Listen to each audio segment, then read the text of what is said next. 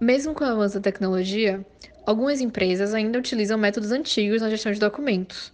Desse modo, a guarda e o descarte vem trazendo alguns questionamentos. Nós somos alunos de aprendizagem do SENAC Bahia, ministrado pela professora Sancler, e hoje iniciamos uma série que vai tirar todas as suas dúvidas. Começamos agora falando que a arquivologia com Ingrid Santos e com Ana Carolina nos ensinando como preservar e restaurar.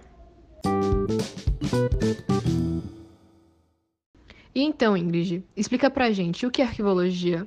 Bom, Fernanda, a arquivologia ou arquivística é uma ciência que se relaciona com a ciência da informação. A teoria arquivística também é conhecida como um conjunto de princípios, conceitos e técnicas a serem observadas na produção, organização, guarda, preservação e uso de documentos e arquivos. A teoria arquivística e o trabalho acadêmico dos arquivos é chamada de arquivística.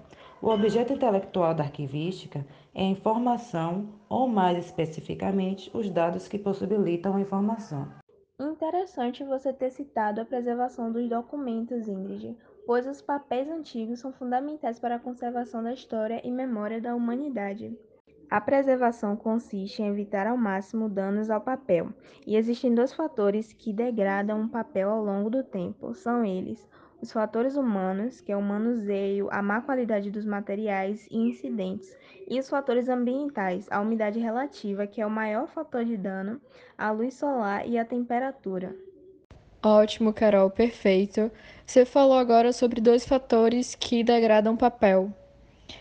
Então, digamos que eu gerencio a empresa. Como é que eu faço para preservar meus documentos?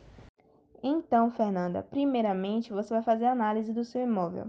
O melhor local vai ser aquele inerte a alterações externas, ou seja, com menos interferências humanas, pouco zero incidência solar e menos propenso à umidade relativa.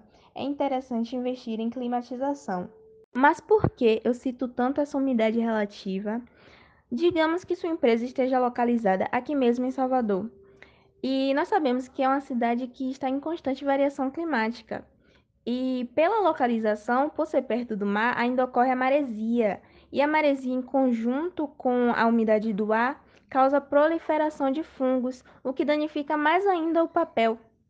Ou seja, além da umidade, que já é um fator degradante, ainda há a existência daqueles micro-organismos que estão ali corroendo o papel ao longo dos anos. Perfeito, Carol. Você falou sobre a umidade contribuindo à proliferação de fungos que podem estragar os documentos. Qual a diferença entre a conservação de um documento e a de uma obra de arte?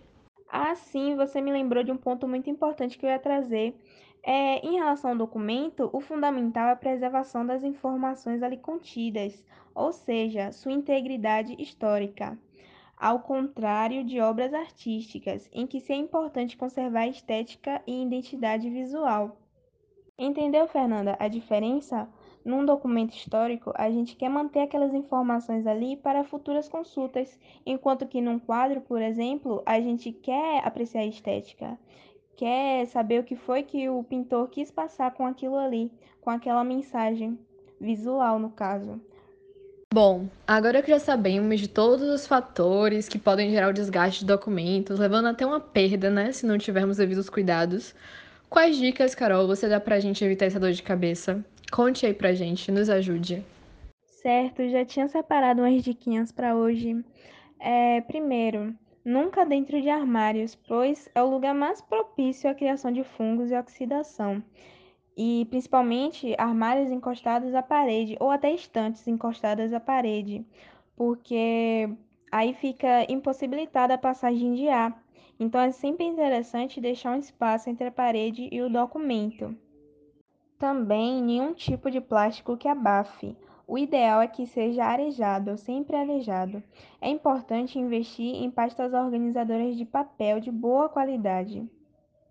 Nunca, nenhum tipo de material adesivo ou metálico, como durex, clipes de metal e afins, porque o durex ele é irreversível e o clipe de metal pode soltar ferrugem. E se tiver muito empoeirado, nunca passe um pano úmido. Passe um espanador de pó, aspirador de pó, mas nunca nada úmido.